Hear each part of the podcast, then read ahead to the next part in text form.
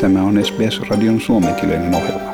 Muita mielenkiintoisia aiheita löytyy osoitteesta sbs.com.au kautta finnish.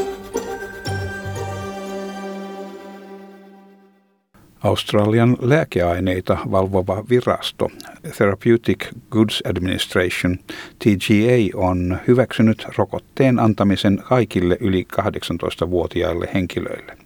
Yli 65-vuotiaiden kohdalla rokotteen käytöstä päätetään tapauskohtaisesti. Pääministeri Scott Morrison sanoi, että rokote täyttää turvallisuutta, laatua ja tehokkuutta koskevat vaatimukset. Aluksi rokote tuodaan ulkomailta ja lähikuukausina siirrytään kotimaiseen valmistukseen. The vaccine has met requirements for uh, standards for safety, quality, and efficacy, and will be provided free to Australians. And it means that Australia now has two safe and effective COVID 9 vaccines available.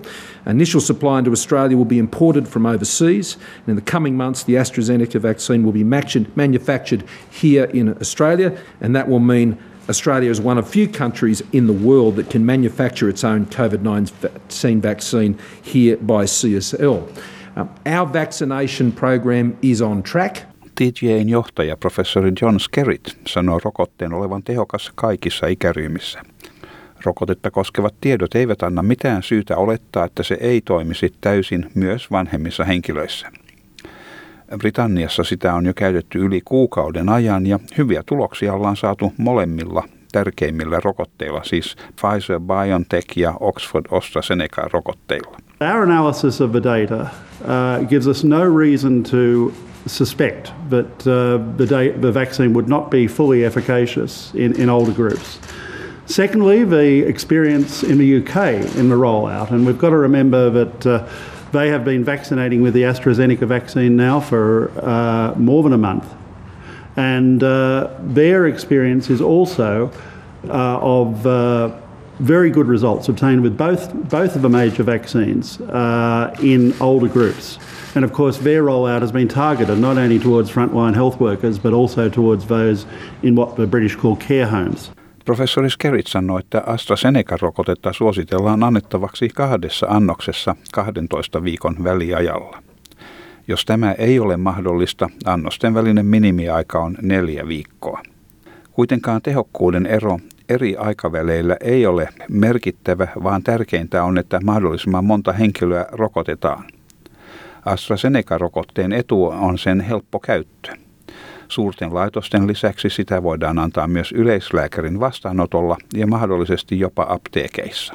What's important with that 12-week interval is it seems that if you leave it more and more weeks, that you do get uh, greater greater protection. And frankly, there's not a difference when you go into the real world between whether something's 82% or 90%. So I would emphasise that a lot of this discussion of, of, of numbers is, is, not particularly relevant. What's important is to get vaccines into people's arms. And the AstraZeneca gives us a vaccine that can be used not only in major facilities but also in primary care through GPs and potentially through, through pharmacy practices. Vielä ei ole selvää, missä määrin rokote estää tartuntoja, mutta Oxfordin yliopiston selvityksen mukaan se näyttää vähentävän tartuntoja 67 prosentilla.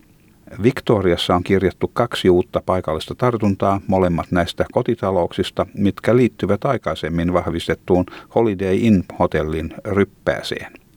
Pääministeri Daniel Andrews sanoo päättävänsä nykyisten rajoitusten poistamisesta perjantaihin mennessä. With just two contained additional community cases uh, today, uh, this strategy is working. Uh, we are well placed to be able to make changes tomorrow night.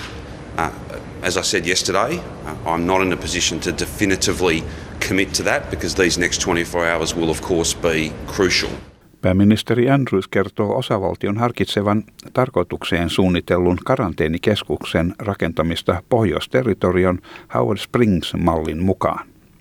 Hän sanoi, että todennäköinen sijainti olisi joko Avalonissa tai Melbournen lentoaseman läheisyydessä. It's not a small undertaking, it's not a zero risk undertaking, but it has a lower risk uh, than what uh, shared facilities in the centre of Melbourne, uh, where even if people are separated, they are still in the same space. They're still sharing the same roof line, the same. That's not to say it's unsafe in any way, but it's, it's at one risk level. We think by building this purpose-built facility, we can get that risk level down further.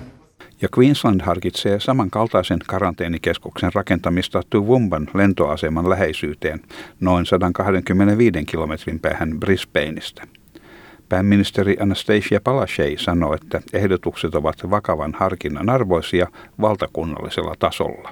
Hotels were not meant to be this uh, line of defence against an infectious disease. So I think everything needs to be on the table and the Commonwealth needs to look seriously at these proposals. There is an appetite for people to construct these regional camps of high quality in regional areas close to airports. Tietoja COVID-19-pandemiaan liittyvistä terveys- ja tukipalvelujen saatavuudesta löytyy osoitteesta sbs.com.au kautta koronavirus. Tämän jutun toimitti SBS-uutisten Craig Diet.